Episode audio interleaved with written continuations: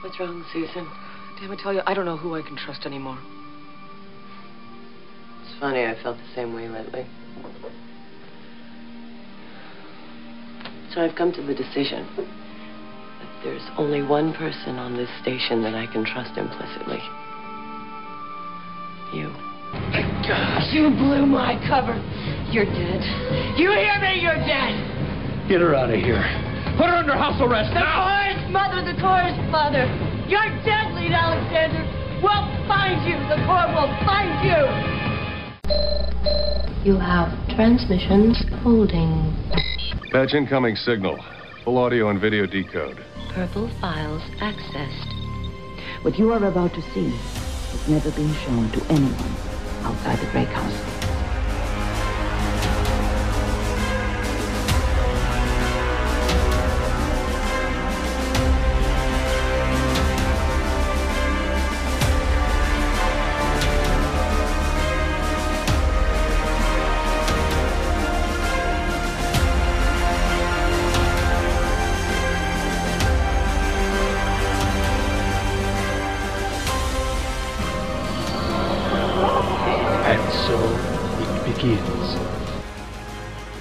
Out there in podcast land. Welcome to Grey 17, a Babylon 5 podcast, a part of the Front Row Network and NPR Illinois Community Voices. We are a group of newbies watching these episodes for the first time and a group of first ones who have watched far too many times.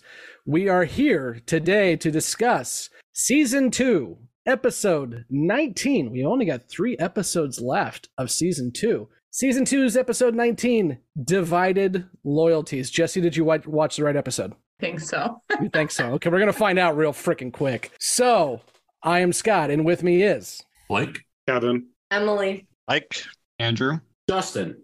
Jesse. and Nicole. And before we get started talking about this episode, I think I need to say this even for newbies who are listening to us. This episode has a significant spoiler. So if you have not watched Divided Loyalties yet at all, I really do recommend you go watch it first and then come back. And while you're gone, make sure you click on all the links, including Twitter, Instagram, Facebook. If you can, join our Patreon, where we do have an active Discord going, and we uh, also post behind the scenes content. And if you can go all the way on that, you can be a member of our Grey Council, a producer, and our list of producers are down in the show notes. So thank you very much to our producers. We also have some merch that you can purchase as well, which is linked down below. And be sure to like and subscribe. If you're listening on your podcast app, make sure you click that subscribe, follow, whatever button there is. And also, finally, please, if you would, leave us a review on Apple iTunes or on Audible or anywhere else that you can leave us a review because that absolutely helps us grow the show. And be sure to leave a review on Apple, Audible, or anywhere else you can leave a review. That really does help the show grow. And I have a review here from CC1978 who is uh, gave us a five star, which is always a plus right away. Thank you very much. Don't apologize, haha, is the title. And I admit, I tried watching B5 numerous times and just lost track and needed incentive to continue. After listening to episode number 39, I might have found my incentive. Thanks, gang, for making an unbearable episode semi cringe. Well, thank you. I appreciate that. By the way, episode Aw. 39 was knives. Oh, sorry. We got a, we got a five star guys for making an episode semi cringe. Good job. I'm proud of you all. I already forgot what happened in that one. So So did everyone else. Okay. Let's go ahead and start talking about an episode where nothing happened, and that is Divided Loyalties. I do believe Andrew has a synopsis for us. Yes. After two years of being on the run from Psycor, Lyta Alexander returns to Babylon 5 to warn command staff of a traitor in their midst. During their investigation, Ivanova confides a long, lifelong kept secret to Sheridan. Nicely done. Now, I usually go to first impressions, but I want to do like a little round table real quick for a couple questions because I like to get it out before people start talking. First question How many of our newbies, and raise your hands and I'll count you out because Audible podcast, how many of our newbies even remembered who Lyta was when she showed up? I got one, two, three. Okay, all the newbies remembered who Lyta was. Good job. I know Jesse is rewatching the show, so that probably helped. I do have one question though. Yes. Is it the same actress? No. Yes, Patricia Yes. Oh, Coleman. It Is is. it? A different haircut. Okay. And she I had did just not. had- I, I honestly did not think it was the same actress. Nope. I same didn't either. Patricia Tallman, and she just happened to have a child four weeks before filming. So, girls rocking the um, the uh, you know the work mom life. No, But, her um, face was the same. I could tell it was her. Yeah, she had a different Okay. haircut. hmm Yeah, Pat Tallman's uh, known for a lot of things. Obviously, she's been on B5 twice now, but she is also a really, really active uh, stunt double. Uh, she stunt doubled a lot of people you've seen. Uh, probably her most famous one is she was a stunt double on Jurassic Park for what's her face, the blonde. What's her name? Oh, really? Laura Dern. Okay. Laura Yeah. Dern. Thank you. No shit. She's also been on a lot of Star Trek, both as an actress and also as a stunt double, and she's been all over the place too. So Pat Tallman, she played on The Gathering as Lyta, and she is back this episode as Lyta. So my next question is: Did any of you know who the uh, secret agent was before it was revealed? No. I'm seeing no hands. Uh, Nicole's got a wavy hand. I think she's full of shit. 50 50. Well, Uh-huh. No. I think I'll tell you shit. why. Do you want to know why? Well, we'll wait until you get the first impressions. at that okay, okay. I'm just kind of getting the cast. I I didn't know, but I had suspicions. Yeah. Okay. I- same. Okay, fine. Well, we'll get into more detail. Andrew, you had your hand up. I don't know what you're saying. Yeah, I uh I kind of figured it out like about halfway through the episode. Okay. Okay, but at least it was somewhat of a minuscule surprise, or at least a surprise for some of you. That's that's what I was interested in. And the final question I have for you, and then we'll get into first impressions. Did any of you at any time thought it was Ivanova? No. Okay, I'm seeing a lot At of shaky first. hands. Oh, Andrew, at first you actually thought it could have been Ivanova? Then I thought it could it was too obvious. Okay. Yeah, it was kind of a red herring, but you know, I was curious to see if anyone was going to fall for it. Okay, now we'll get into first impressions. Now we've got those out of the way. So we will go to Nicole first. First impressions. Well, this episode was a doozy. Um, first of all, I am pissed at the outcome, like the whole thing. Um, but we'll get into that later. I really loved how the very first scene was Delenn and Sheridan like giggling teenagers, like flirting with each other. That was precious. Um, I really enjoyed their little B plot, I guess, of their blossoming love story. I was just totally eating it up, uh, the romantic in me. And when she put her hand on him, when he was, she was like, What's wrong? It's going to be okay. I was dying. So I loved that. Obviously, the revelations that happened in this episode one was holy shit crazy. Um, but I also thought, okay, I can see it. And then the other one, uh, obviously, I, don't want to get too much into it in the first impressions, but I'm just really pissed about the whole Talia thing because I really liked her. Um, and she was an evil bitch at the end. Um, it just really made me angry. Um, and I I feel bad for Ivanova because she was you could see she was really hurt. And that pissed me off even more because I love her. So um overall I thought it was a pretty good episode. Um the whole I guess there was even a C plot with Kosh and Lyta, I feel like in this episode, because that was a whole theme. So I have a lot to say, but I won't go into it too much now. So I'm just going to stop talking. And when we start discussing, just be prepared. Excellent. Jesse, first impressions. Did you watch the right episode? I did. Excellent. Strap in, strap in, kids, because holy fucking shitballs. I, mm, yep. First of all, thought that Lyta and Ivanova were getting it in. Like there was a second that that she leaned in, and I'm like, this is it. I fucking called it from day one. And then they didn't kiss, and there was nothing. And then even more heartbreak because you know when I saw it was Lyta, I was like, oh shit, I didn't expect that. Um, but it was awesome episode. I enjoyed I enjoyed it very much, and I'm really scared to see um, where it goes. I'll tell one more thing about Lyta. I I did not like her in this episode at all. Um, her eyes are weird, and they looked very dark and like almost like all people. It was kind of freaking me out. But other than that, good episode. Liked it, enjoyed it, had a good time. And Justin, first impressions. Uh, yeah. Let me go ahead and uh. Oh yeah, I was watching this. Ahead That's on awesome, Justin. Um, I was waiting for So- Justin's reaction. yeah. Uh, For a lot of those shit li- for down. those listening to the podcast, which has no video, Hmm. Justin just put on a baseball cap covered in tinfoil. Enjoy.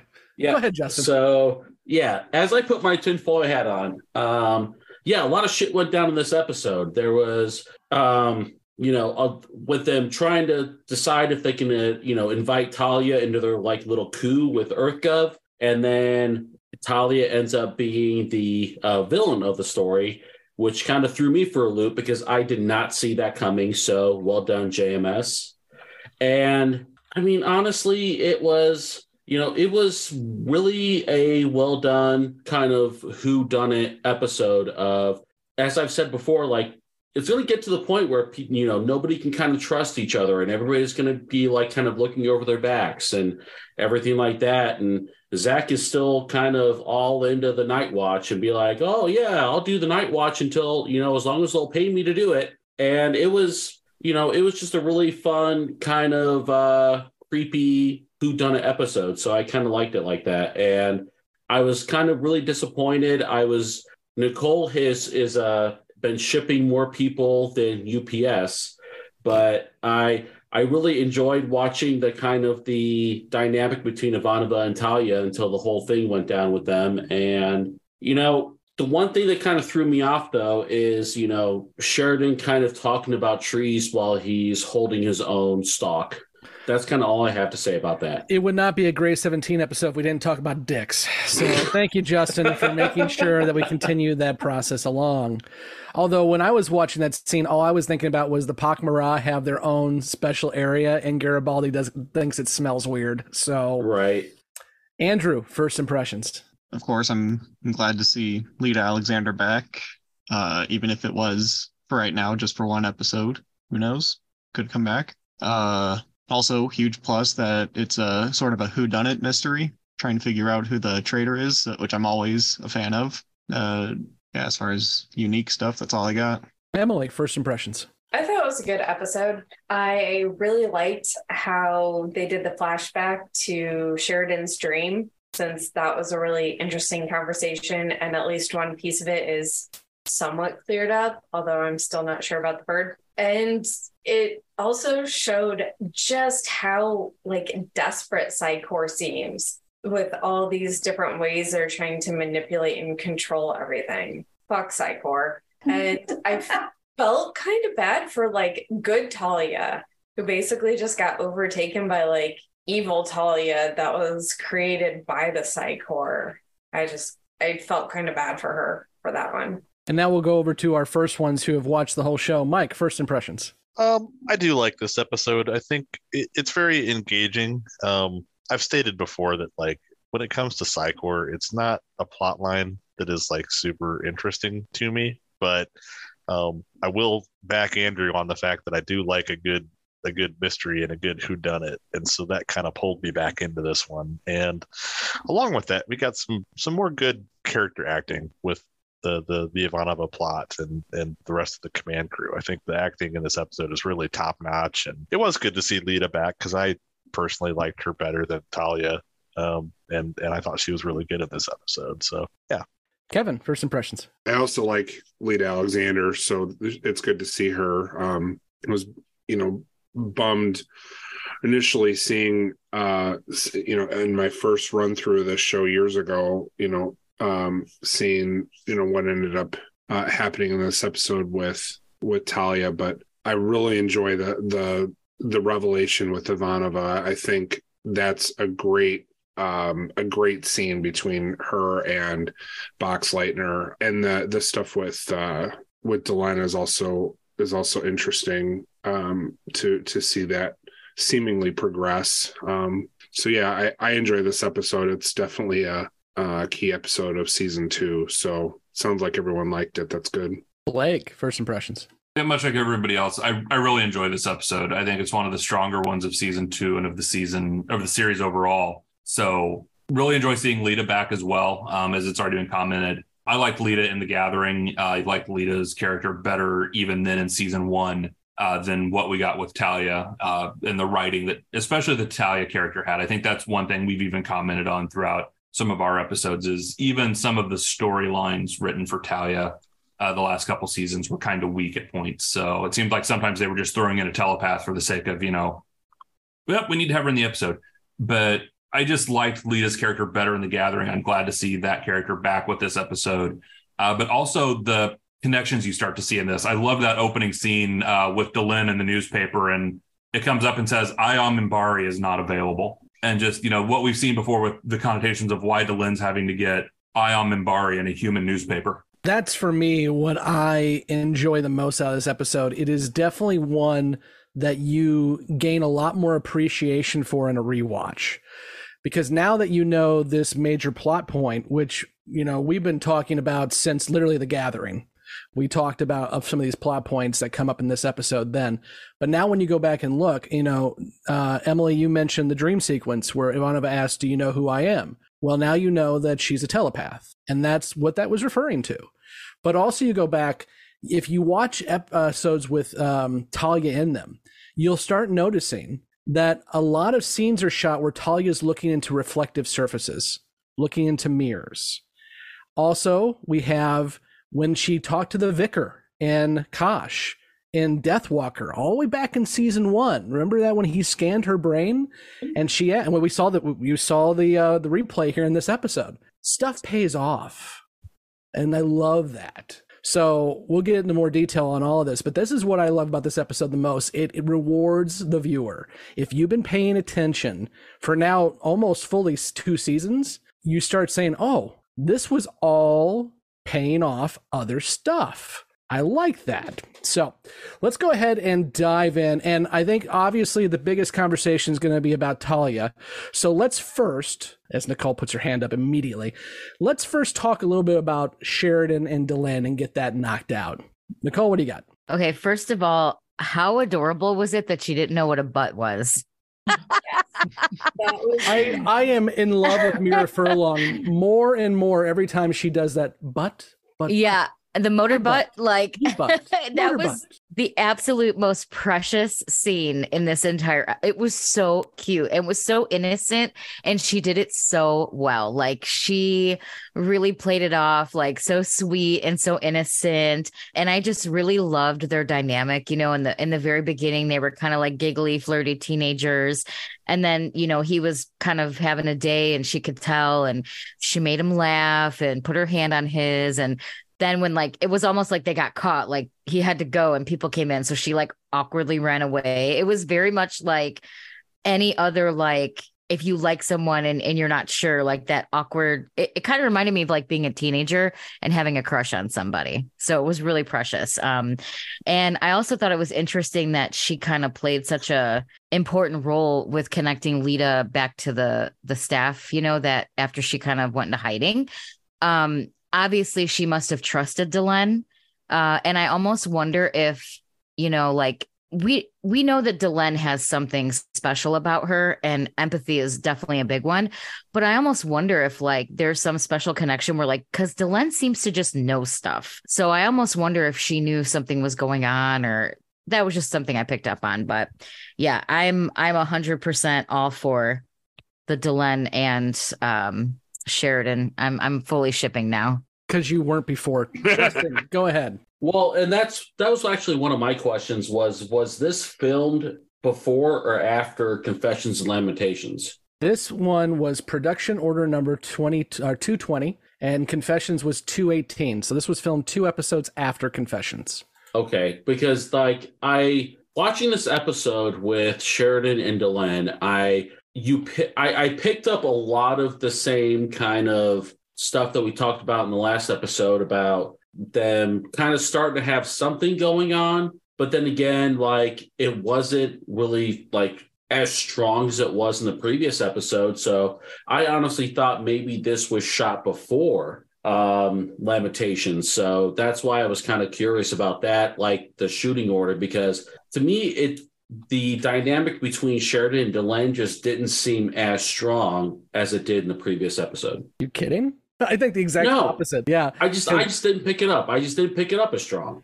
They were holding hands. You know, for for a Yeah, minute, but that hear doesn't mean anything. It was to me their dynamic in Lamentations was a lot stronger and more emotional Mm. Okay. than I think it was in this episode.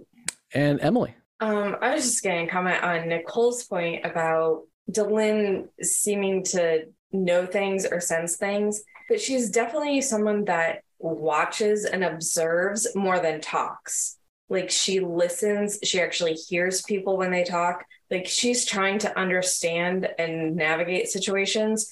And so I'm guessing Lyta probably picked up on that. And also being a telepath, she probably could have sensed um, Delenn not being threatening. You know, she's not going to. Delenn's not going to be the one Psi Corps is going to try to, you know, plant an evil Delenn in. She's a lot more gentle, whereas some of the other characters aren't as good at the listening and observing. They're more doing their own thing and interested solely in themselves. So I would guess that's at least some of why Lyta and other characters we've seen throughout have seemed to trust her more than the other ambassadors. Anybody else on the Sheridan Delenn piece? The one thing I loved is that scene with the newspaper. For one, it's cute that we have newspapers in the 22nd century. Oops. Uh, but uh, going to Emily to your point about Delenn listening and everything, and Blake, you mentioned this too. I Ion Minbari, I see that as a gossip rag, and I'm just thinking that Delenn reads the the mags that are in the uh, the the the lane, the checkout lane. She's just like you know, reading the Inquirer, and that's how I see that going. Because I just want to assume that when it comes to Delenn. Rude. What? It's bad to read gossip mags. Batboy returns. What? Nicole, what do you got? I was just gonna say, uh, as a broadcaster, I really appreciated the the press is fascinating but troubling line that she said. It made me laugh because it's true. And that goes to another, you know, again, if you're watching this show, it pays off. She obviously calls it out saying the last time I dealt with Earth Press. But some of you complained about that in the episode. And I know some of our commenters complained about it too, was that Delenn seemed really naive. And how did Delenn get herself in that situation where she was talking to that reporter and didn't know what was going on? She flat out tells you in this episode. That's not how we do things on Minbar we believe in truth and honor and you don't do that so she got completely blindsided i love the fact that uh what looks like could be a plot hole four episodes ago or whatever it was is now talked about in this one. Part of that uh is good writing but part of that too is i think because jms is very much involved and active in the fan community as he's putting this stuff together he gets pointers from it. Now i don't think in this case that was the case because this would have been produced well before and now for a world word was uh, shown but i definitely think that as you watch the show he answers questions that the fan base has based on what he's hearing on the internet as well too way back in 1994 and so forth and so on. All right so if we got nothing else for the lovebirds of the captain and the ambassador let's dive into the return of lyta and the exit of talia who wants to talk? Nicole immediately jumps up. Yes. Sorry. Talk. sorry, but not sorry. So, all right. First of all, I also really liked Lyta, so I was happy to see her come back. Uh, when I clicked on the episode, said Lyta, and I, I didn't want to read because you know sometimes when you read it, gives you a spoiler. Uh, I just saw her name and I was like, ooh, okay. So then I watched the episode. She came back. I thought it was interesting that Garibaldi was the one that recognized her when she came out of the um, thing and she was unconscious or whatever. And her reaction when she woke up, when she freaked out and was like, I want everybody here. I don't want to be alone with anyone. I was kind of like, okay, what's going on with this? Is this, you know, is this legit? Is she, you know, and then when she dropped the bomb that like there was a whole you know, secret program and sleeper agents and Psi Corps, it kind of just solidified the fact that all the stuff we've discussed about Psi Corps now up until now, leading up to this, that they are shady assholes. So um, that was crazy. And then um, when she wanted to do the password uh, thing, you know, it was really interesting because people's reactions. I mean, obviously Ivanova had a whole issue, but we'll I think maybe we should keep should we keep the Ivanova discussion separate? So I'll focus on the Talia stuff. But um you asked us in the beginning if we thought it was Ivanova. Uh and I thought for maybe a split second when um Talia woke up in the middle of the night and uh, reached over and Ivanova wasn't there first of all, they were sleeping in the same bed. Oh my God, revelation. Um, but also, when you see the shooting and the ambush on Lyta, you saw the gloved hand. I was like, all right. Cause when she was saying, Oh, where were you last night, Susan? You weren't in bed. And she said, I needed air for like 10 seconds. I'm like, could it have been Ivanova? But I'm like, there's no way that they would make it Ivanova. There's no way. So then I thought maybe it could be Talia. Cause why would she just wake up all of a sudden in the middle of the night? and then this whole thing happened it was just so it was just planned like it was like from the next scene was her getting ambushed you know so um and then at the end when we found out it was Talia she just happened to walk in And then Lyta looks at her and bam, she flips out, right? I was a little shocked because I, I kind of thought it might have been her, but I wasn't sure. But what really got me was at the very, very end when Ivanova went to go say goodbye to her, she was such a bitch. Like she was so evil.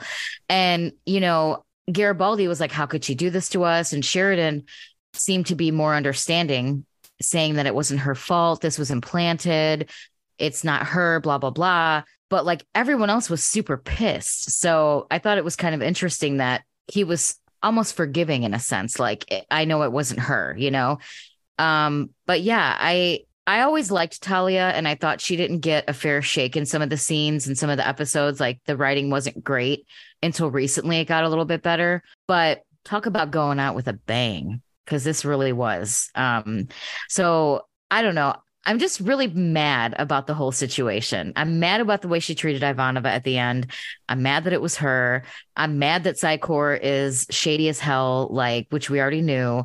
Um, so yeah, I, I just think that it just leads me to have many questions, which I will ask in the question section. So uh, I'll leave it at that. Justin, wearing your hat, go for it. Honestly, I am not still 100% convinced it was not Ivanova trying to hit on um, Lyta. Even though that we are, Do you, do you, you uh, know, sorry. Do you mean put out a hit on Lyta as opposed to hit on Lyta? Because the way I heard that was like, okay, yeah, that's two very different things. Justin. Yeah. So you thought That the person taking a shot at Lyta was Ivanova, or you think it could have it, it may it may have been. I'm not 100% convinced it was not. Gotcha. Um, you know, and then whatever was going on with Talia and Ivanova, again, I was shipping that from the beginning, so I completely 100% sympathize with Nicole on that. I really thought the whole uh, Talia thing really caught me off guard, to be 100% honest with you guys. And if and with with Lyta talking about all of the sleeper agents that Psi Corps has created over time, who else is there? Like that's one of my major things. And in watching this episode, like I really want to know who else is out there. There's got to be more people out there. There's got to be more sleeper agents out there, and it's going to be maybe some people that is is Clark. Maybe Clark is a sleeper agent for Psi Corps. Maybe he's being controlled by them. And that was the first thing. Like when when all of that happened with Talia, and Talia just kind of went batshit crazy, and all that. Like then who do I trust? Like who do I? You know what? Maybe Psi Corps is the demon behind everything that's happening within EarthGov right now. So that was kind of one thing that I kind of picked up on this episode. Emily, you want to get in on that tinfoil? um, so Justin kind of hit on one of my predictions that Psi Corps has a lot more sleeper agents hidden throughout various locations, likely in EarthGov, Mars, probably one or another one will show up on B5. When we figure out that it is Talia, my first thought was, oh shit, now we have evil Talia with whatever gifts Ironheart gave her. So how much more dangerous is she now? Like that's scary. I'm so glad somebody brought up Ironheart. Thank you. Good. She did the little penny trick, you know, after he gave her whatever the gift was. And my that was my immediate thought was like, oh shit. Now we got Evil Talia with better abilities. What are they gonna do with her now? So Well, Good and then that with it, well, and then that with the Underground Railroad, like mhm. because she knows who is running that, and even like Franklin even admitted, like she knows that I'm running this. What is kind of what was this going to mean for me? So But I, well, they had at least said they shut it down, which I was still questioning if they did. But I don't know if they ever did, but yeah, I thought it was like officially shut down, but you know, likely still going. But since they had shown up on B5, they did the whole, you know, you guys have to find a new location to do this. We can't keep doing it here. And he's like, okay, I'll find someone else to take my spot. right. I agree. Yeah, so the Ironheart thing, uh, it'll be interesting to see where that goes because obviously after good old Jason became what he was going to become, uh, he uh, he left something for Talia, and we've seen that Talia had increased telekinetic powers as well as she had said that she was able to do a little bit more on the side as well too with her telepathic powers. So very interesting, very interesting. What else y'all have? One the other thing I want because I, I keep harping on this. This show pays off. Another thing that you probably didn't make a connection to, but it was there for a reason, was if you remember a quality of mercy, which was an episode with Talia in it, and she was dealing with that murderer who was going to have his mind wiped. The entire reason why that episode was there, and this comes from JMS, was to get you to realize and understand that personalities can be wiped and changed.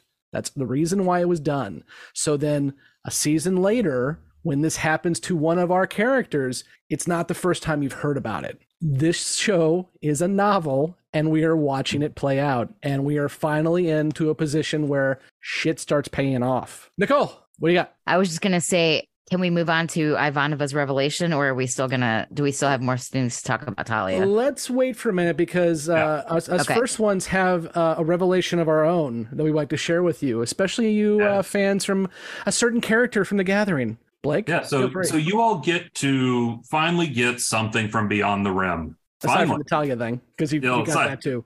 yeah, well, a little snippet. So just at, I mean, a lot of you have said that, oh, it wouldn't have been Ivanova. It's too obvious, right? So we've said multiple times, JMS has written escape paths into this show and different creative. So Talia was not, or the original control. Because Talia wasn't there in The Gathering. She wasn't Yeah. part of the script. Talia wasn't there. So the original control, Jessi, you know, I know how much you loved this character. And God, do I wish I could have seen your reaction to this. Because, oh, the way you melted down when she was gone after one episode. Yep. Takashima was control. Takashima, the actor, would have stayed for the entire show. This would have been her exit this episode. No shit. Holy shit. And here's shit. another revelation for you. You ready for this one?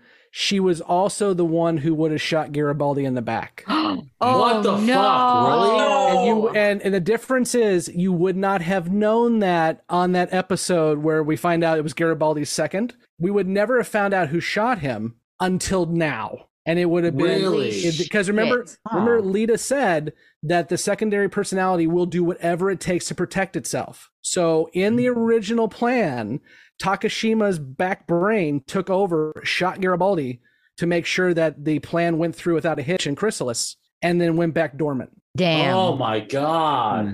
Which I just would have loved to have watched the Jessi meltdown for that. It So- would have been so epic. So JMS came out while the show was coming out and said, "Yes, here's what would have happened. Takashima would have been the control. She would have been the gunman. But what happened was when that actor left, because as we've discussed, studio didn't like that actor for many reasons, and it was stupid and whatever. Uh, he actually gave that part to two people. He gave the gun person to Jack, and we've already seen that, and he gave control to Talia. And remember, we've also because we haven't talked about it yet, Justin. You've always brought up Bureau 13 we've heard control before. Yeah. So, Jessi, what do you think? Um, so you were the Takashima fan. yeah, and I loved her. You know, yeah, it took me how many episodes to get um on Team Ivanova, but One um, um why do I do this to myself?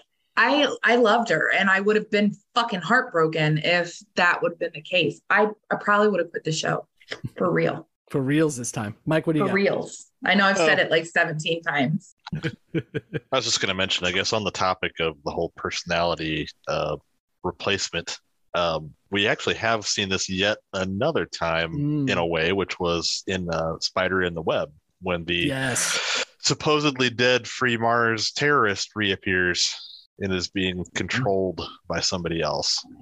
And by the way, uh, JMS did confirm uh, when this episode came out that in Spider in the Web, when they activated Control and were talking to Control, they were talking to Talia. No shit. Yeah, Which that was it's Control. interesting because if you think back to that too, is at one point they listed Talia as a witness and said Talia might need to be eliminated hmm Mhm. uh, from witnessing that. So they kind of thought maybe the overlay personality might need to go to you know trigger control to take out the personality if it started to sound like things would come out. Damn girl. Your rewatches are Shit. going to be fun, kids. Wait, here's the thing though. The whole when they tricked Psi Corps in that one episode with the Underground Railroad, Yes. Hmm? like how did the back personality let her do that? Like it was not going to jeopardize that personality. The personality only comes out Oh, when it's in danger. Got okay, it, got it. Justin, can I borrow the hat, please, for a minute? Oh, toss it over there. Toss that. Toss Three that time zones. it. Toss it. So, Nicole, think about this though. You have a personality that's embedded to learn information, Oh, yeah. intelligence, and you've got this person getting looped into the underground telepath railroad. That's exactly the thing that personality would have wanted to know Yeah. report on. They're not can- below the cover, and it got to experience how much her skills have improved.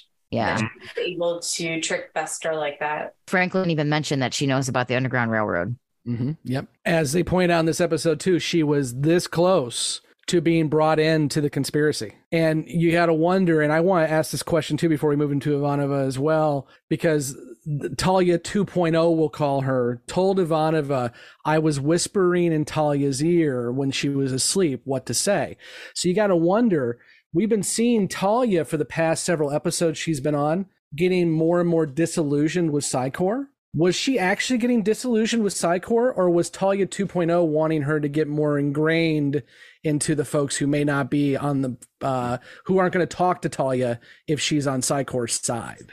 Emily, what do you got? I've been wondering um, since we know Talia's skills are improved, she was able to trick Bester, and Ivanova said she can block telepaths or at least most scans. But with Talia's improved skills, would Talia be able to scan make it past?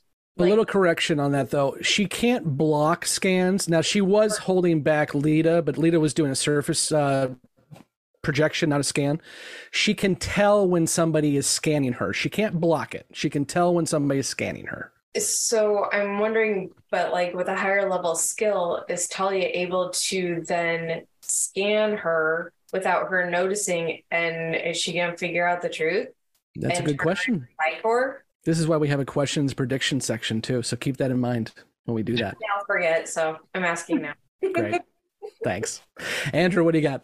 Yeah, so uh so like when they're bringing in all the the the staff in like one by one, but like it's but it, then they're to that they don't realize that they're being scanned by Lyta. Like, it, like isn't that the rule that you have to consent? Or She wasn't scanning. Yeah, that's the key thing. It, it, she never was scanning. All she was doing was basically shooting out a password. That's Oh, all okay, she was okay. doing. Yeah. So Okay. now she absolutely, I mean, it's a fine line because she's obviously implanting that password into their brain, but she's not reading their brain. She's just saying password, password. That's all she's doing.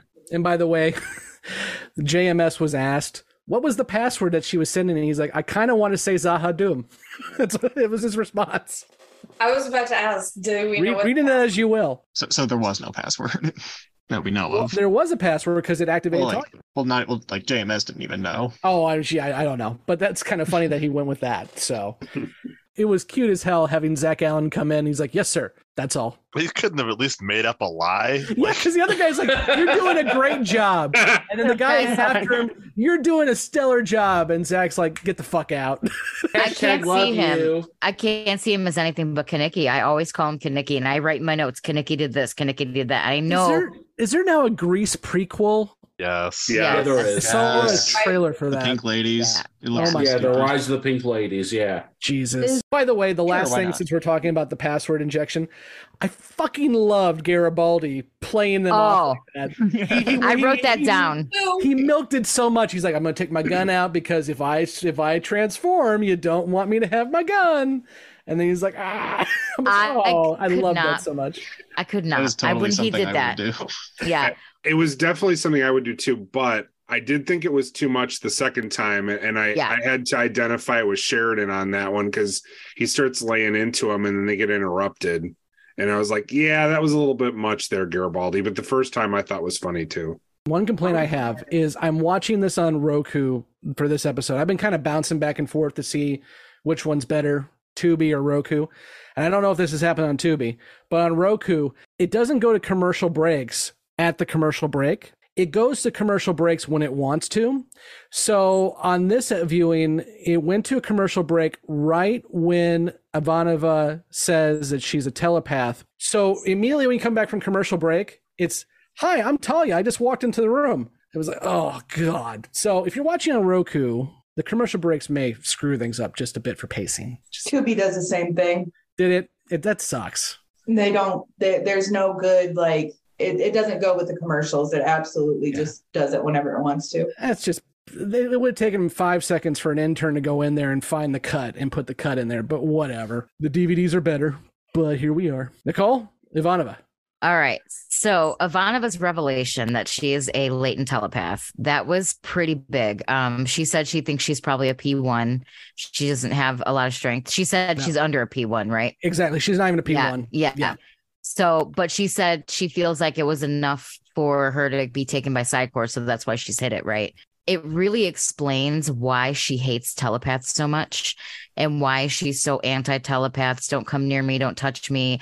But I wonder, you know, when she said, Have you ever had a secret? Blah, blah, blah. And she was kind of talking to Talia or whatever. I wonder if Talia was onto her or knew at all because you know, if they're sleeping in the same bed and they're potentially in a relationship or fooling around, how that would be, I mean, as good as she can block or as good as she can try to hide it, I think she would probably know. So my fear is that maybe Talia knows. Um, but that's not what I was going to bring up. What I really thought was was interesting when she was talking to um Sheridan about it and like kind of pouring her heart out. Um, he was very. It, I just thought it was a really good scene and a good conversation between them. Good, you know, acting and stuff. Um, but it just really made me think back to all of her interactions with the telepaths, the way that she hates them so much, the way that she wanted that one girl to not, you know, like when she was like, "There's options for you." Um, the one that ended up going to Minbar. Uh, you know, just it. It was like all of her past interactions with all telepaths and all things telepaths came back to me just the way she was with Bester and all of them and it just was like almost like whoa like overwhelming on how it just like was the nail in the coffin um so it was really interesting um but I'm not really surprised because if her mother was a telepath isn't that like uh didn't they say in previous episodes it's like hereditary or something like that um so I don't know. I, I just think it's really interesting um, that she ended up being a telepath. And I'm interested to see how this is to be going forward. And I wonder if anyone else besides Sheridan knows now that she told him. So, yeah, it's just that was a crazy revelation. Emily? So I wasn't surprised that Ivanova is a telepath. I'm pretty sure that was one of my predictions long time ago, especially the dream sequence episode. Yeah, you did. It's not a secret. Um, but when her it was her conversation with Talia, and it felt like it could go two ways. Like her hinting at her own secret and her also questioning if Talia is the one they're looking for. And because she's talking about like secrets and you know knowing people and all this stuff and i was like man it feels like she's trying to reveal something about herself but at the same time it could be questioning if talia's you know the sleeper agent so i thought that was a really i don't know if anyone else could see that conversation going both ways but i thought the way it was worded left it open a little bit Kevin. It is surprising to me that I and I, I don't think it's a flaw in the writing. I just think it's surprising that Ivanova, knowing this, that she would allow herself to get close to Talia. Um, I've always found that kind of kind of surprising.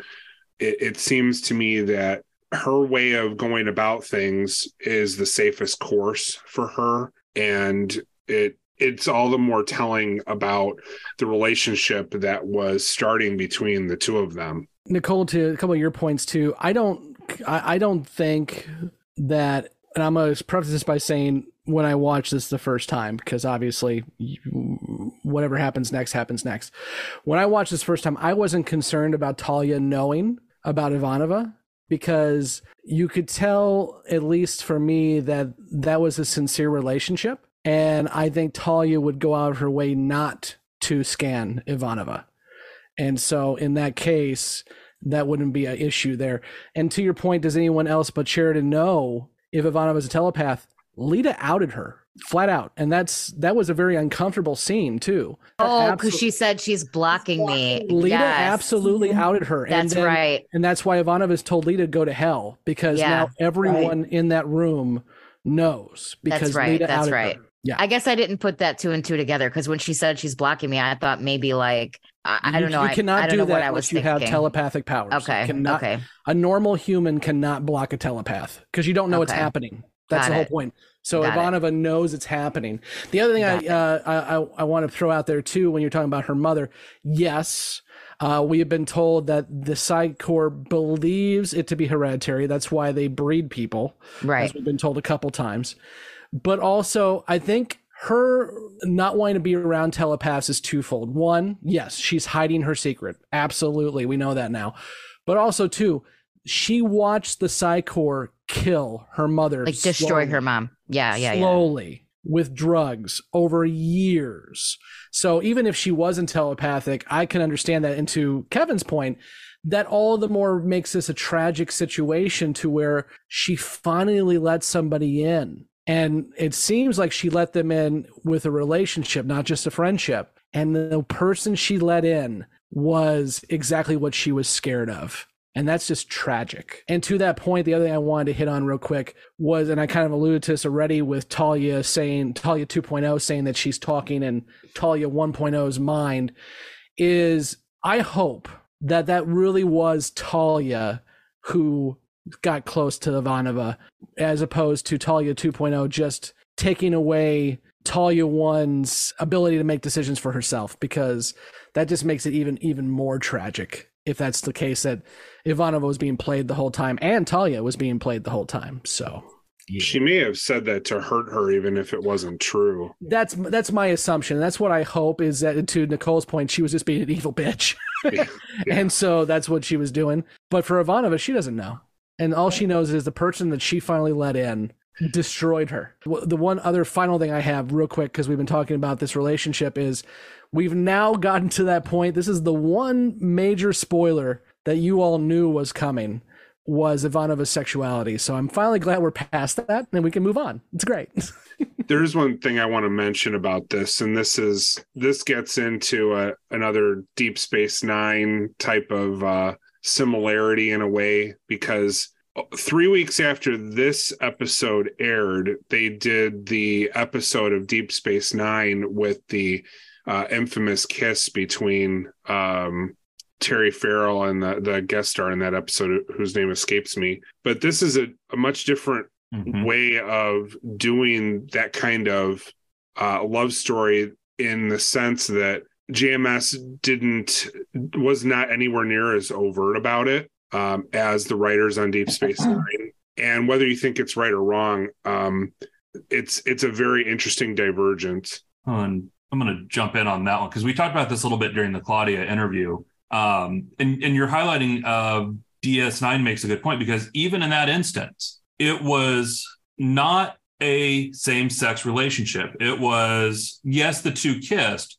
but it was in a prior life, one was a man, one was a woman through the Trill host thing. And even in the documentary for uh, What We Left Behind, uh, Ira Steven Behr gave them a failing grade for that um, because it was still that sci-fi trope of yeah, it's there, but it's some type of alien possession or alien involved thing, and and othering. It was not a human relationship. Um, DS or Babylon Five just put it out there that this is the commander, this is who she is. It's just part of it, and for the time this show came out, was not the way that was handled. So I think B5 actually gets the higher marks in Mhm. how they handled Oh, handle for the sure. 100%. versus the way DS9 framed it. I also like that it's clear. I mean, at least to me, it's clear that Ivanova and Talia got together that night. Oh yeah, But I love the fact that even though this is 90s primetime TV, right when you would have the titillating stuff, they didn't. right. They didn't at all. You didn't have a kiss. You didn't have an embrace. You didn't have anything. You just, JMS trusted the viewers to understand what was going on and also respected the viewers enough to say, we're just going to, you know, show you and be done. And That's done. a lot of trust because, God damn it, I wanted to see it. They were both wearing some nice robes. We'll just leave it there. Well, and Claudia Christian, you know, uh, said that really well in the interview that we did with her. Uh, she she talked about how it was presented in a way that this is normal. It's not special. It's normal, and not to make a humongous deal out of it. And that's, I think, that to to Blake's point, and you too, Scott, it, it really goes to them doing this better than Star Trek did. Hashtag woke motherfucker. Yeah, let's not even. Yeah, I, I reposted that section for those who haven't seen our Claudia interview. Uh, two weeks ago, I posted uh, a snippet of it, which is uh, representation uh, on in sci-fi, and it's about two minute clip where she talks about this, and the comment section's fun. Enjoy. I do have to say though, uh, one last thing before I shut the heck up is that if if someone is going to get a failing grade in this, it's going to be JMS for not giving Andrea Thompson more to do and better writing throughout the almost two seasons that she was in. She could have been utilized better and she wasn't. Emily. Um, I was gonna say I agree with Kevin that I was not happy about the Ivanova and Talia relationship because of the telepath issue. Because she has been so adamant about avoiding telepaths, about not being not getting close to any of them because of her secret. And I was really uncomfortable with it because one, I didn't trust Talia. I, I don't I didn't really like her. I didn't trust her. Let's be honest. You don't trust anyone ever. Uh, you Okay, have trust well, issues. Very true, but she's also psych so that just adds another layer to it, and I feel fully justified in that. Um, and yeah, I was really uncomfortable with that aspect of it. And then for evil Talia to come out and be like, Yeah, I was telling her what to say to you because I was trying to get close to get information. Like, I've just felt so bad for Ivanova because that was just like one of the worst things she could probably ever hear. And I suspect it was true. I think good Talia probably did want to be her friend and did like her, but I also think evil Talia was helping to manipulate a situation that may have happened anyway. And she might have been doing things to speed it up or encourage it more. I'm so glad I live in my world of rainbows and unicorns and not your dark hell. I'm just gonna piss all over that rainbow. Sorry, dude. Nicole, what do you got? Actually, you're not gonna like what I have to say either. But um, Scott, you mentioned that you hope that you know Talia really did care about her and stuff, and that was just her trying to hurt her. But I even wrote down, and Emily just said it that like you know she basically admitted she just was using her to get information, and I wrote that down and I highlighted it, and it really pissed me off because um yeah she might have just been saying that to hurt her but also like i feel like once that sleeper agent personality was put in there whoever talia was was gone and i feel like whoever talia that we knew i think that i mean yes i know that it's not supposed to come out unless it's threatened but she even said i whispered things to her in her sleep and you know what i mean so how do we even know that the talia that we know was even ever real so that just really made me sad for ivanova You all live in dark, dark worlds because that's not how I read it, read it at all. Maybe you don't know how to read the situation. Or maybe you all assume the worst every fucking time. Not me. I'm That's true. usually Miss Nicole, Mary not so. Sunshine. Yeah, so if Mary Sunshine, Mary Poppins pants down there is like, "Mm, I don't think so. No, I think uh, I, I I read the script as it was written, and it says that the personality is the normal personality. They just, they just get a a seated personality that they don't know is there, and when it gets uh, activated, then the main person goes away, and that secondary personality takes over. And for me, I believe that Talia 2.0 was saying that just to hurt Ivanova. I believe that Talia 1.0 truly had feelings for Ivanova and truly uh, entered in that relationship because she wanted to, regardless of 2.0.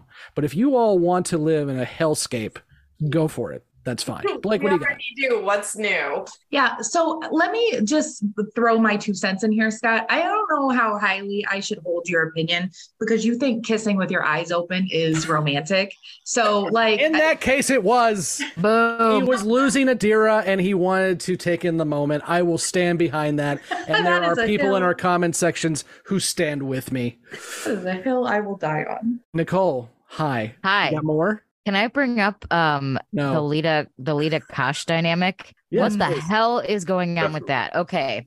I just So- want to see you one last time. Yes. Okay. So that ending scene, I have a whole half page of notes just on that damn scene. Okay.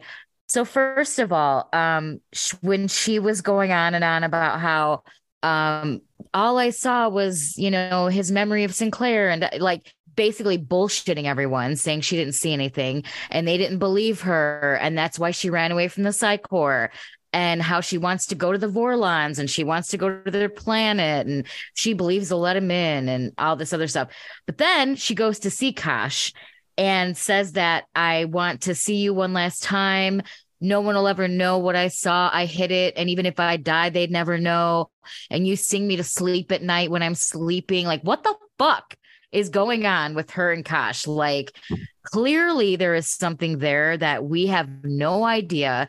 And I think it's going to be big. And I think it's going to be something that comes out down the road um, because there is some sort of connection or correlation. And like they've even said, people who see the Vorlons don't survive. And so why the fuck is Lita still alive? Why did she get to see the Vorlon? What the hell is so special about her? I just need to know. We'll talk about that when you're gone. Can I make a prediction now, or do I need to No. wait till later? You can wait because All you asked. Emily just throws them out there. You actually were polite and you asked, and so I say no. I have some shit to say for predictions. We're gonna get there on. soon, I think, because we're wrapping up. So Andrew, what do you got? All right. Yeah, I'm just kind of uh, not. This isn't really a prediction. Just kind of throwing this out there. Uh, what if Kosh is non-corporeal? You want to go into more detail on that, or just I'll just throw because, a like- hot like- take out there? Not really a hot take, but like, okay, so like, what, like every time we do get a hint of what Kosh looks like, it's always just a light. Uh huh. What if, like, what if that is what Kosh actually looks like? Because then you actually see his reflection, like, uh, in Lyta's eye at the very end, and then it fades to the credits. Mm-hmm. And to me, it just kind of looked like a ball of like a floating ball of light. So yeah, well, like what if that is what Kosh actually looks like? He's just a non-corporeal. Then how did the poison work? How do you get it on our wrist or at the back of the hand? What the hell is non-corporeal? Right. If say hypothetically does that mean? If Nicole didn't know what that word meant, what exactly could you explain yeah, to her? yeah, Jessi. Nicole didn't know what that meant, so please Yeah. help Nicole out. Means he doesn't have a body. Yeah, like Okay, there's no like you. defined. An orb. It's a ball Uh, of light. There you go, Nicole. Silly girl. Thanks. I'm the only one who didn't know that because I'm dumb. Yeah. What if what if Kosh is what was in the briefcase in Pulp Fiction? He's in the box. What? I was He's saying in he's the in the box. box. He's in the box. What's in the box? No, it's Gwyneth Paltrow's head, but um, Oh, No, you might be spoilers. We know that. with Thank the- you.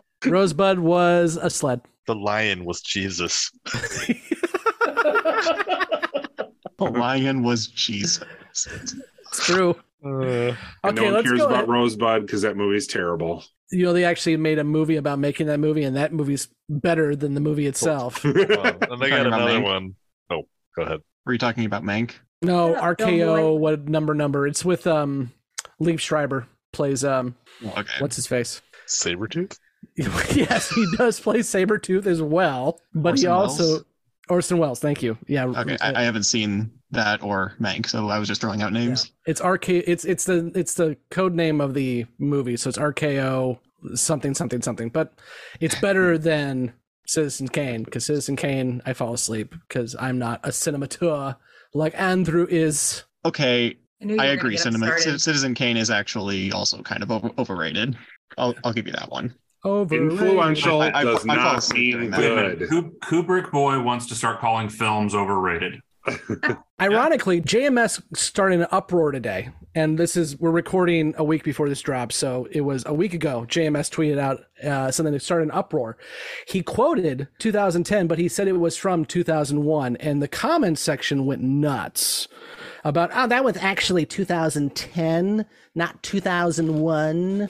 I'm sorry. JMS even screws up on the RC Clark stuff. Just throwing it out there. Let's go ahead and move into questions and predictions. Justin, questions, predictions moving forward after divided loyalties. Uh, so no questions that I have to answer, but predictions. Am I the only one that noticed in the scene with uh, Lyta and Kosh that there was a flapping of wings? And I I'm having I deja honestly, vu. when when Lyta asked Kosh to reveal himself, I heard a flapping of wings, which makes me think the Vorlons are angelic creatures. Were you on edibles? No, but my prediction is the Vorlons are angels. Carry on. Angels. Well, we've already established that Keffer is space Jesus, so So he he needs his uh his uh chorus of angels behind him as he is space Jesus. Why yeah, did no, none of honestly, you? I heard the fucking flapping. Did no one else hear the flapping? I'm gonna. I just. I, I tweeted out a meme a while back of the aliens guy. It's aliens, and now I'm gonna have to change it to it's angels. All right. Angels. Prove me wrong. Hashtag prove me wrong. Why did none of you correct me when I've called this man Kefler for the last Because it was two fun. seasons? Because our- You Because- fucking assholes! I I caught it a couple to our- times. I let it go. I was It's because listening to our our Love last you. episode, and I and everybody's like Keffer, Keffer, and I'm like Keffer. Who the fuck is Keffer? Who's And then and then you hear me go Kefler. I'm like, oh fuck, I'm a Vonovaing everybody. Ah, That's why I didn't bring it up because the last time I brought up pronunciations, we lost like a thousand viewers. So I'm just gonna let it go. God damn it. Angel Boy, is that your only prediction? Apparently, because evidently I'm wrong. So carry on. Well, we'll discuss it beyond the rim, I guess. We didn't say you were wrong. We just said you imagined it. In your mind, 100% true. Angels. God, I hate you fuckers so much. ah, Nicole, questions, predictions. I have questions. Will we see Lyta again, like ever? What's going to happen to Talia? I know Garibaldi said they were going to put her on house arrest, but is she going to get arrested? Is she going to go to jail? Is she going to go back to Psi Corps? Like, what's her next move? Will B5 be able to protect themselves? Will they be able to pull up enough knowledge or clout to protect themselves about or from what Talia knows? And then what uh, the hell was going on with Lyta and Kosh? Uh, what did she see? And are we going to see more about that dynamic? She saw an and angel. then, yeah. How many more sleepers are there? That was my other question. And then two of the questions I asked originally were kind of answered throughout the episode. So we won't go there. And then as far as prediction wise, I don't really have too many predictions, um, but I do think there are more sleepers out there. And I'm curious to see when we're going to find out about those. And then I do think that this whole Talia thing is going to become a problem for B5. I think I can comfortably answer one of your questions for you before we do Beyond the Rim, and that is what's happening to Talia.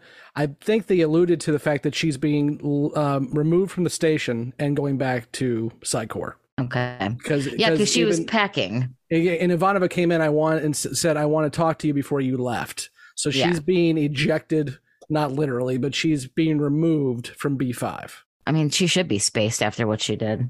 Well, That's all I got. Jessi, questions, predictions. The two people at the beginning on the Mars colony, the one that Right. died. You mean the Rangers? Because they were Rangers. Okay. were they So- Rangers? They were wearing. uh, one was wearing Ranger garb. Yep. okay, I, I thought so. Yep. Was that your question, Jessi? No. Oh, okay. Sorry. Continue. Um, so I'm slowly realizing that I'm never, I'm not observant enough to like really follow the shit in the show. But so the two rangers at the beginning, the one that died and the one that didn't die, did they take that information and give it to Lyta? Yeah, Lyta was working uh, in the same whatever you want to call that cohort together. So she got the information, and the information was that there is an implantation thing where they can put these personalities into people, and that there is one on B5. She got all that information from that little USB crystal drive. Okay. Why was she unconscious when she got to she got through the jump gate? The ship had been attacked, hadn't it? Because you if you looked at her, she also had like bruises and some scuff marks on her. She was trying to get the hell out of there. Did we see that and I just missed it? Or you just no, it was that? just discussed. Like she said that she almost got killed trying to get to them. Got it. Um uh, okay. Um predictions. That's all for my questions. Predictions. Um I got to find somebody to ship uh Ivana with uh, Ivanova with and I don't know which ladies of B5 are to um come around, but I really had high hopes for Talia and it's kind of Yeah, man, Claudia teased you like a year I ago. I know she did. She's bisexual, and then you're like, oh, great, and then And I was like, fuck yes, I called that shit. and, And, but it, you get it for like a half an episode, and you're done. hmm I, I listen. I'm. I shit you not. I was like, yes, I fucking called it. and then I, I was completely, completely let down. So I predict that I will find some other woman in, in the future to ship Talia with, or not Talia, Ivanova. Andrew, questions, predictions? Yeah. So, uh, one question: Will this be the last time we see Talia? And my prediction is, uh, Lita will return as uh, Babylon 5's secret commercial telepath because she's still on the run. Emily, questions, predictions? Yes, I have lots of questions. First one Does Talia know Ivanova is a telepath? Is Talia gone for good or will she return with Bester and they fuck shit up? When was Talia programmed? Was it before she arrived on B5 or was it sometime since then, like when her husband showed up and was doing some little mind control crap on her? Since he was pretty highly rated and they had a history, and we don't know what happened when she wasn't in the scenes. You're referring to Douchey McDoucherson, the ex-husband, right? Yes, that douche. I mean, we've had a lot of douchey McDouchersons here. The ex-husband, yes. Yeah, the ex-husband. Will we get further clarification on Sheridan's dream? Because we got the Ivanova part kind of cleared up, but I still have questions about um, Garibaldi telling him the man in between is searching for you. Because I have some suspicions on that, but I don't know yet. Um, Time out. I, we cannot leave the audience hanging on that. What are your suspicions? Okay, well, when I first saw it, I was like, is he maybe talking about Morden? Because Morden's the go between the shadows and like everybody else. But then I was thinking, is it actually Sinclair? Because Sinclair's on Minbar, as far as we know, still, but he's also working with the Rangers. So I'm wondering if it's more of a Sinclair connection that there's someone, the man in between is searching for you. So I'm assuming it's someone who's working as a liaison somehow. So your two guesses on that, if it's even brought up again, Sinclair or Morden. Yeah. Good. Okay. Thank you. That We'll could be an Uber Eats driver. The man in between. It's actually the um, guy in the stall next to you, the man in between, the one guy who has to get right between the two other guys. Okay, that's creepy. We, We we all know. We all know. Let's All too well. what else was there? Oh, was Kosh aware of Talia's issue before? Like, is that why he was scanning her? Or was he just doing that because he didn't trust her with his little business partner? Well, remember what Kosh said. He was. Uh, I don't know the actual quote, but it was for the future. Yeah. He was. He was taking. He was getting information for the future. Yeah, it was So reflections, terror, and like something else for the future. So I was kind of wondering if that was just his way of trying to get a better read on her, so to speak. Also, did you notice too that Garibaldi had the flashback, but Garibaldi was never near that scene in Deathwalker at all? I, I mean, obviously they had to remind the audience that hey, a year ago this happened, mm-hmm. but Garibaldi was nowhere near that scene when he had the flashback. I just found that funny. Yeah, that was interesting. And my last question Did Garibaldi trust Lyta because of info from the Rangers? Because everyone's like, Garibaldi trusts nobody, but he trusts Lyta. So we're, have Rangers been feeding him information? So he was already given a heads up that Lyta might have something for them. I think that covers all my questions. You irritate me, Emily. what the? I do what I can. You're no, you're so good. You're so like because I think you're a sci-fi person. You're so good at like picking shit out of the show. Like I didn't even know. I Those, don't remember characters. I don't either. Well, and that's the thing. Like I didn't even know those men had clothes on, let alone they that they were rangers. Like I, I didn't know these men had Generally, clothes generally on. Jessi, yes, the men in the show are wearing clothes. I mean, that's Time out. I want to know what Jessi sees through those eyes now. Do you just like picture everyone naked the whole No, time? but I'm not, Because I'm like, sorry if that's the case. no, I'm not paying attention to anything except for like the words that are coming out of their mouth. Like Uh, you're you're an audio listener. You're an audio learner. Yes. You should have asked her one more time if she watched the right episode. Well, she was con- yeah, she was confused to begin with. She didn't know if she had watched it or not. I was gonna be pissed if I if I watched the episode that we watched, but it wasn't the right episode. Because yeah, I'd have been like, you now have I know. hold that in. Yeah, now I know a whole bunch of shit that I shouldn't know. Um, did I do my prediction? No, we sidelined you. Go ahead. sorry, I'm sorry. No, you're Not fine. sorry. I just can't remember because yeah. Um, Psi Corps definitely has other agents in other locations. I'm thinking Mars, Earth, and they're probably putting him in less conspicuous positions like the business mm-hmm. telepaths where people won't necessarily sp- suspect him because they'd be a little more on the periphery than central They're all in the Dockers Guild, just hanging out, unionizing, ready to go. something like that We'll go ahead and leave our newbies there. And if you have not watched past Divided Loyalties, be sure to leave after the credits. And if you have watched past Divided Loyalties and you want to hear us discuss all of these questions and predictions, stick around after the credits and we'll do just that. Next week, we will be back to discuss the long Twilight Struggle. So, for those of you playing the home game, next week is the long Twilight Struggle. So, until next week, I have been Scott, and with me has been Mike, Kevin, emily Mike, Andrew, Justin. Essie. And Nicole. And be sure to click all of the buttons except the down arrow and leave a review. And we will be here next week to continue to talk about dicks and angels. I'm so upset that Mike didn't say butthole this episode. that was the especially password. That was the secret password. Ah, Okay, I guess I'll leave too. Bye. bye. Thank you for listening to Grey 17, a Babylon 5 podcast. You can find all the places to listen to and watch this podcast at anchor.fm slash Grey 17 podcast or youtube.com at Grey 17 podcast. We want to hear from you, so join the conversation at Facebook, Twitter, Instagram, YouTube, or Patreon. Be sure to subscribe and leave a review where you are listening to or watching this podcast. Grey 17 is not affiliated with, and the podcast has not been prepared, approved, or licensed by Warner Brothers or any other owners of the Babylon 5 copyright. All clips included in this podcast are the intellectual property of the respective copyright holders. They are included here for purpose of review, and no infringement is intended. The opening and closing themes are available from Falling Matter on YouTube. And what's out there? The rim,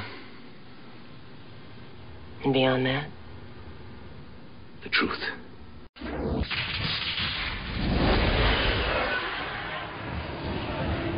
Welcome back to Beyond the Rim again. Final warning if you do not want to be spoiled about what happens after Divided Loyalties, this is where you should leave. And if not, we're going to get into the newbies' questions and predictions. And of course, guys, most of the questions and predictions deal with Talia and Lyta. So let's dive right into that. And the first question we had was Could Talia scan Ivanova? And along with that, mm-hmm. another question is Did Talia know that Ivanova is a telepath? I mean, I think Talia could have scanned Ivanova, but from everything we've seen, Ivanova would have known it. I'm still standing behind the whole Talia 1.0 was Talia 1.0. I know s- Yeah. some of our newbies don't agree with that, but I think that that personality was the true Talia. And why would she scan her friend? She was very adamant that she wouldn't do that. So Well, you and I disagree a little bit here. Um, I, I agree with you in part. Ta- Talia 1.0 was Talia 1.0, but I do agree with the end part of the scene, though, where I do think Talia 2.0 was doing the whispering in the ear exactly like it was at the night. Like she said in the very last scene, there was, you know, I was the voice in the night whispering in her ear all the things to say to get close to you. I think Talia 1.0's feelings were genuine, but I also think there was influence of Talia 2.0 in making it go that way as well. that's a little less dark than it was all a scam. So I, I can get behind that one a little bit. Yeah, I, I'm I'm of the opinion. I definitely don't think it was all a scam. I mean, it was clear that there was um, a a true relationship there, regardless of what else was going on in the, with the brainwashing. Yeah, definitely. I, I agree. It wasn't a full. It was not a full on scam.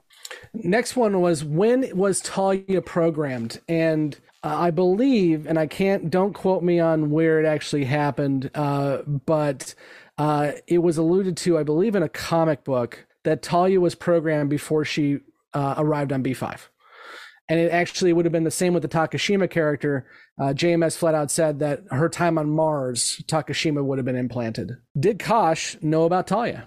I think they plan. So we've kind of commented on JMS had trap doors, entry and exit points. You know, ultimately Talia left the series, and I think this is where we can have this conversation on Andrea Thompson. Um, I think it fits in nicely here I think so too. You know there was that scene that would lend itself to the possibility for Talia 1.0 to come back with that recording that Kosh has, and we know the Vorlons have various uh, powers and capabilities that far surpass anyone else. So I think there was a path there that if Andrea Thompson wanted to come back to the show, there would have been a way to do that via that recording. Now, obviously, we know that never pans out. Uh, Yeah. Andrea Thompson doesn't come back. There was a lot of contention behind the scenes, um, accusations made about her wanting more screen time and really wanting it to be Talia centric stories uh, versus the more ensemble cast. Uh, there was some of that on the Usenets and some other pieces. So it, it's an interesting dynamic. I know, Kevin, you've got some insight and thoughts on that too. She she got jack shit to do all, uh, nearly in in almost two years. Like I'm just not going to pull the punch here. You know, JMS wrote almost nothing for her. Why would she stick around?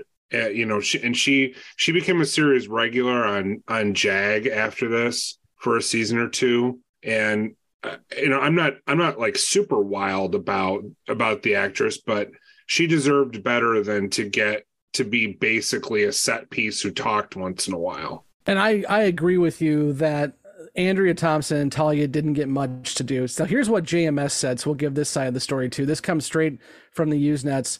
Uh, when he was asked, uh, Andrea Thompson came out in an interview back then and said that she felt Ta- Talia got uh, a short shrift, which is what you just said too, Kevin. Uh, JMS said, and I quote, There are a number of actors who feel that if they're in the story, then they should be at the center of the story.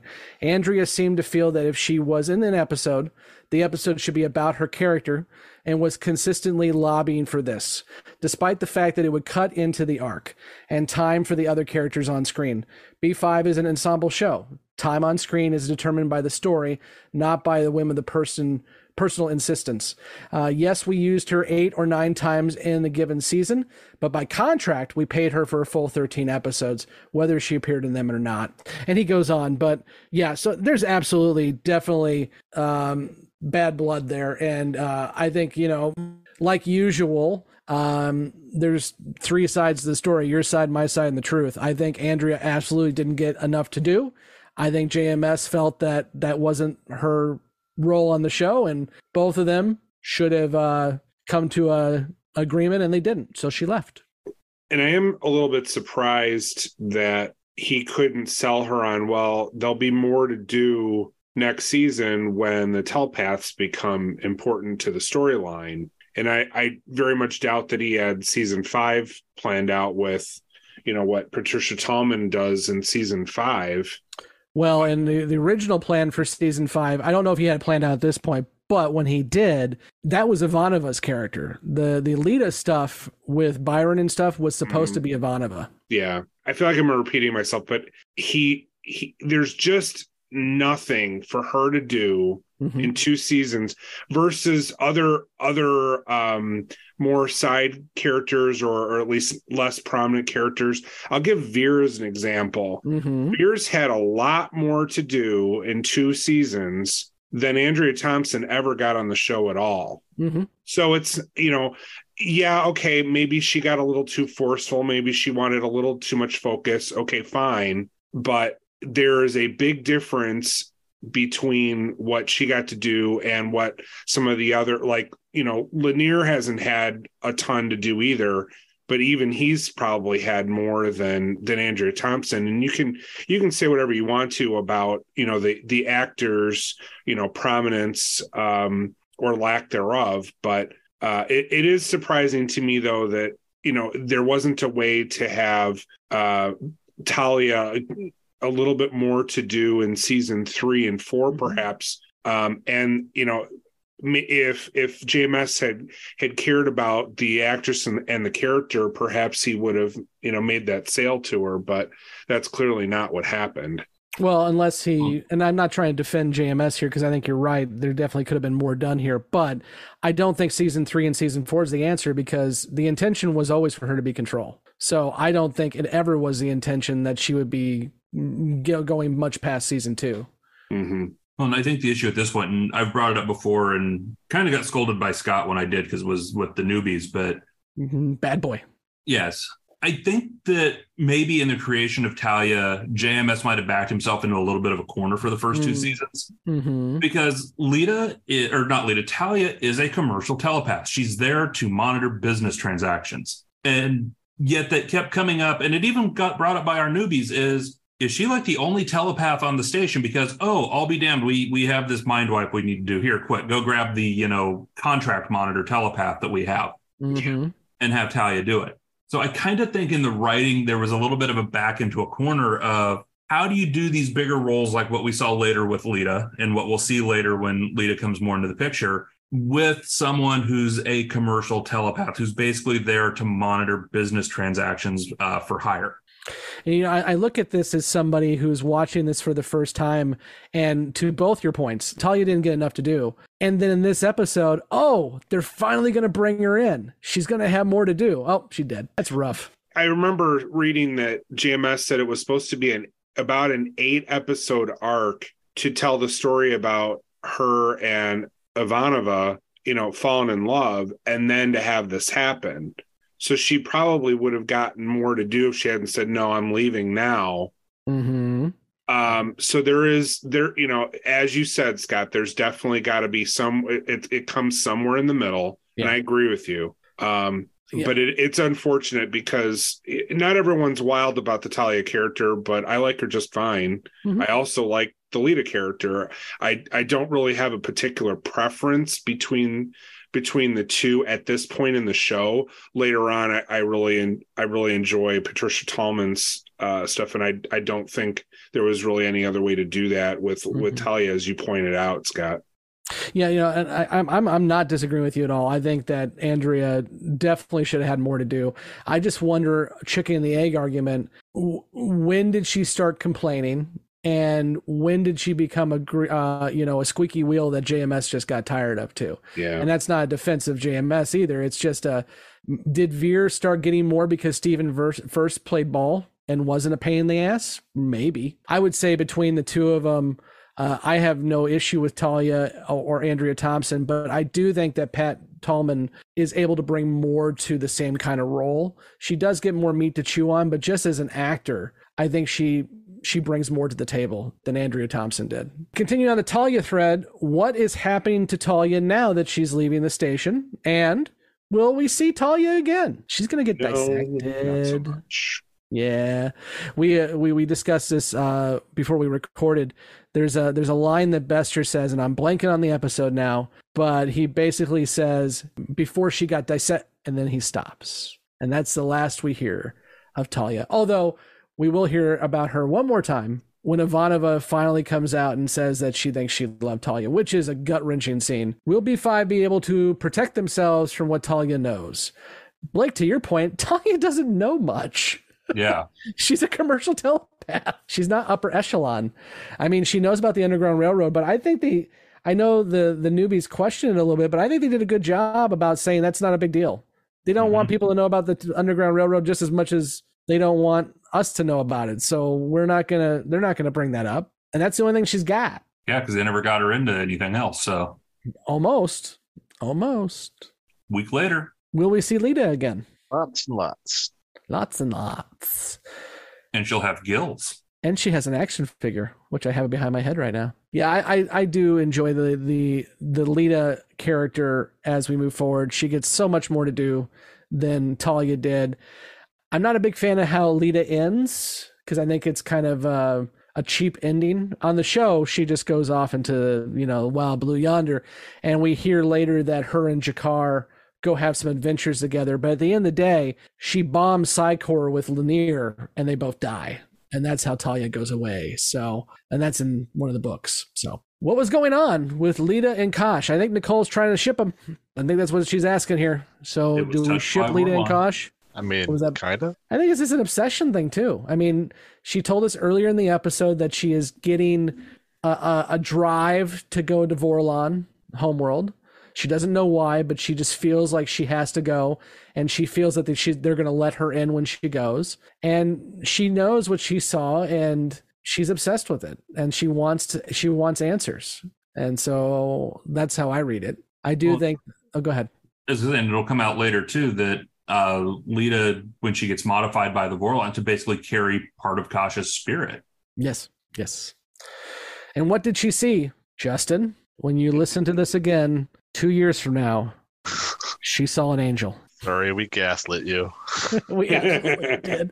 But I knew so- the payoff is coming in three episodes, Yeah, so I felt sure. like I could. I'm I'm just waiting though until you know they figure that part out and then they get all the touched by a Vorlon references. I am absolutely going to put out a meme when we drop this episode of the aliens guy saying angels just to play with Justin a little bit more. Uh, but yeah, no, she's and Justin uh, called it out, and I I can't remember if I called it out on the Beyond the Rim or not, but uh, I know Mike, you haven't heard this because you mentioned that. Every time Kosh comes out as Encounter Suit, you absolutely do hear flapping wings. Justin's right. It is a part of the sound mix, and they are absolutely there every time. If you listen for them, you hear the flapping wings. Well, and we all have commented before. We were surprised that no one picked up on that earlier, but this is the first time that even Justin picked up on it. Yep. hmm Yep. And you know, I mean, Andrew's not far off with the non-corporeal. I mean, he's definitely a being of light, but he has a figure. And depending on who you are, you see a different figure, which we will get into. And I'm looking forward to that episode, The Fall of Night. It comes soon, folks. It will be here soon. How many sleeper agents are there? Well, we know only know for sure of one other one that we, we've already seen, but they they don't really continue with this with this storyline. I love that our newbies have the big old tinfoil hats on, but sometimes the show tells you right out. Ta- Uh, Lyta says a couple times it's going to be a higher a ranking or a person in higher power because that's where they're going to need to be. So we've gone through every single person that is on command staff and down to they were like scanning pilots and stuff. So I'm pretty sure that they're clear. I mean, if and if it is somebody who's a sleeper, it's going to be a dock worker, which is what they called out. And what's a dock worker going to be able to do aside from you know sabotage? But that's not what they're there for. They're there to gather information. So sometimes you just got to trust that the you script's know, not lying to you. I, I do wonder how much that argument I, I don't know holds water. I guess I don't I don't know all the mechanics of how psychics in this universe work, but to me, like I would think that a psychic spy could literally be anybody, and the more non-assuming the better, because all they have to do is like go sit at the lunch counter across from somebody and to probe their mind.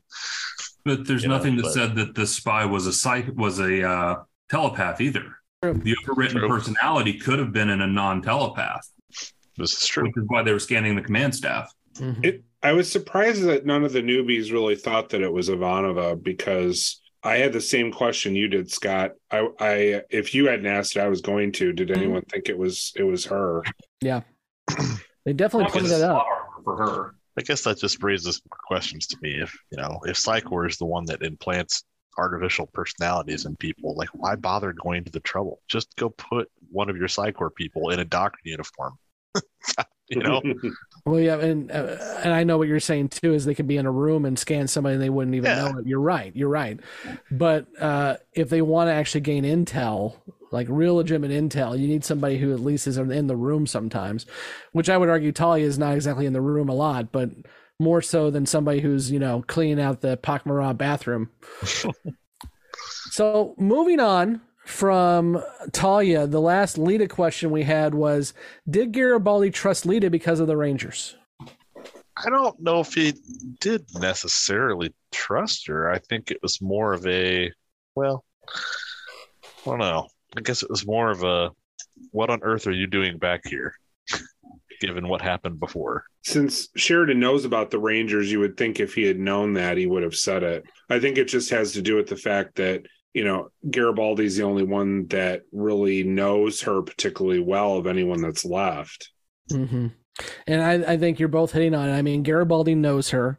And then also, why the hell, when you're being chased by Psi Corps, would you come back? And why would you put yourself in that jeopardy? Of course, you could be pretending and you could be still Psi Corps and stuff, but I think Garibaldi just gets a gut feeling that he can trust this lady. And then the final question Will we get more about Sheridan's dream and especially who is the man in between that is looking for Sheridan? And oh man, we've had some comments uh, on our social medias about this question as well too. So I did ask Emily, and she believes the man in between is either Morden or Sinclair. So the man in between is, if you ask JMS, is Justin, who is Mark Twain, I call him, the old guy who works with the shadows. Now, Blake and I uh, have a different opinion on that, which is we think it's Lorien. uh, between tick and talk. But that we will definitely see who the man in between is, regardless of who you think it is. We're going to see a couple men in between. but I think uh, I think this is the most overt res- referral to the dream that we're going to get, where we actually see the dream again and Ivanova saying, you know, do you know who I am? Uh, after that, I think it's more open to interpretation at this point. As dreams always are. Yes, sometimes a cigar is just a cigar, and sometimes is a big brown dick. Predictions. Psi Corps has a lot of sleeper agents. I think we kind of covered that one already, right? Mm-hmm. What will Psi Corps do with Talia's gifts? Slice and dice them. Yes, Mr. So- Happy Slice and Dice. I, I could have probably mentioned this earlier, but I was somewhat fearful that I would invite spoilers. So did you who who mentioned it? Was it Lyta? They were talking about the the the past, how Talia knew Lyta, and they casually mentioned that there are other telekinetics in Psi Corps. Yeah, Talia said that. Talia said that there are teeps and teaks. Yeah. That's right. Yeah. I just I thought that was interesting because I thought telekinetic was something that they've never mentioned before. Uh, Except I thought for it was Talia, yeah. except for Talia. Yeah. Yeah, I think I, I, I caught the same thing, Mike, and I think you're right. I can't remember, uh, and I think maybe Ironheart said that like I I can't remember if he said it or not. I think maybe he said something like it's even a smaller percentage that has that ability. But you're right. I mean, it was something that we only knew Talia had. And that being said, uh, and this was brought up a lot on the Usenets. And one, JMS basically said, uh, when I wrote that part with Ironheart, I didn't know Talia was going to be leaving. So, oopsie. Uh, because even uh, to to our point with uh, to Blake's point with uh, she could have came back. That was the original plan. Yes, she was always control, but Kosh has a memory copy of her that he could implant back into her and bring Talia back. That doesn't happen because Andrea Thompson doesn't come back. But if it had, then the uh, the Talia story could have continued with what was going to happen with her gift. But I think the assumption is, at least from everything I've seen and heard, that Psi Corps was not uh, able to figure it out, and they tried to get it out of her, and that's why they dissected her. Because we never hear about them ever being able to use what Ironheart gave her somewhere else. Well, and even Bester's line about dissecting her doesn't really have any direct reference to the whole Ironheart storyline, does it? No, It's it's just just a- a it's a- offhanded thing where if if you had forgotten that episode, you'd go, "Why?" He really just says it to piss off the crew. Yeah. That's all he does. He's just being a dick. I'm pretty sure the episode is dust to dust. Mm. And I, I have no doubt that they absolutely did dissect her because, for one, if JMS is not happy with Andrea Thompson, it's a good way to make sure she never comes back is kill her. Uh, but also, I I don't think Bester would lie about that. I think Bester would hold it over people's heads, but I don't think he would lie about it. So to that point, Talia will be a problem for B5. Eh, not so much because you're dead. Ivanova needs someone to be shipped with, guys. Is Ivanova going to have somebody to be shipped with? Now Jessi said another All woman. of season three, yeah. my good buddy Marcus. God, I love Marcus. Yeah, me too. Uh, but yeah, so Marcus will come. Uh, well, he won't, and that'll be a but Marcus will join the cast and will almost instantly be infatuated with Ivanova. And I'm waiting to see how long it takes Nicole to ship Marcus and Ivanova. Oh, i i instantly. But Jessi did say another female, and uh, we won't get any more Ivanova with women. So that was I, one. I'm waiting until they have the episode with Lennier and Marcus, and we get uh, Nicole to ship Lennier and Marcus. There you go. I was I'm actually going to say, did you mention in the first half that that that Claudia said Ivanova was bisexual? Because that would have been a bit of a spoiler, I guess. No, Well- it, it- she said it. She, She done said- blew that one. Ah, okay, Yeah, during her interview with us, she said that Ivanova was bisexual. gotcha. Yep. So that you know, Nicole's been shipping them ever since. Yeah, it was kind of a given, and everyone put two and two together. Even at the, when we made that interview, oh, you know, five months ago, everyone put two and two together. It was like, well, there's only another one female on the cast, so Well, it's not what I wondered. Na'Toth. So, Yeah, if they'll if they'll see Marcus coming or not, then I guess is what I'm saying. But well, yeah. that's that's a good point because you know uh, Jessi still thinks it's going to be another woman, but Claudia absolutely told us she was bisexual as opposed to gay. Lyta will return to B5 as a secret telepath. Pretty much exactly. Good job, Andrew. Ding, ding, ding, ding, ding. Winner. Now the real winner. The winner, Yeah. winner, Justin. Again, buddy. I know you're listening to this in 2025, and I love you. They're angels. You nailed it. Good job. And you, you know, it wasn't one of those like, did you watch ahead? And you're like, no, you, you actually mapped it out.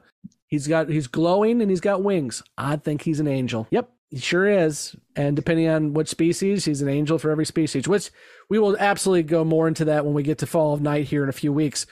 But the whole point is, it's it's the Vorlons imprinting themselves on all the species. They want the species to know that the Vorlons are basically gods. So back in the Stone Age or whatever you want to call it, when they were fooling around with humans or any other species, they went ahead and made us think that they were angels. And they started our religions, if you want to go really deep into it, or at least several religions. Okay, guys, anything else you want to talk about with divided loyalties before we wrap this sucker up? Much like we're going to wrap Talia into a body bag. We will be back next week to talk the long Twilight struggle, and I'm sure we'll have some good questions and predictions from our newbies after that episode. And we are only three episodes away from the end of season two. So be looking for our live season two recap, which will be coming out in four weeks. And if you are not subscribed to our YouTube channel, you should go do that and then click that notify button because when we do that live season two recap, that notify button is what's going to let you know when we are going live. So check that out. Until next week, I'm Scott, and with me has been Blake, Kevin, and Mike. Thanks, everybody. Hey, we didn't fuck it up that time. But, but, I but, you but, he or she but. No, it's, Uh, um, but, but. But, but. you sound like a motorboat. Motor but.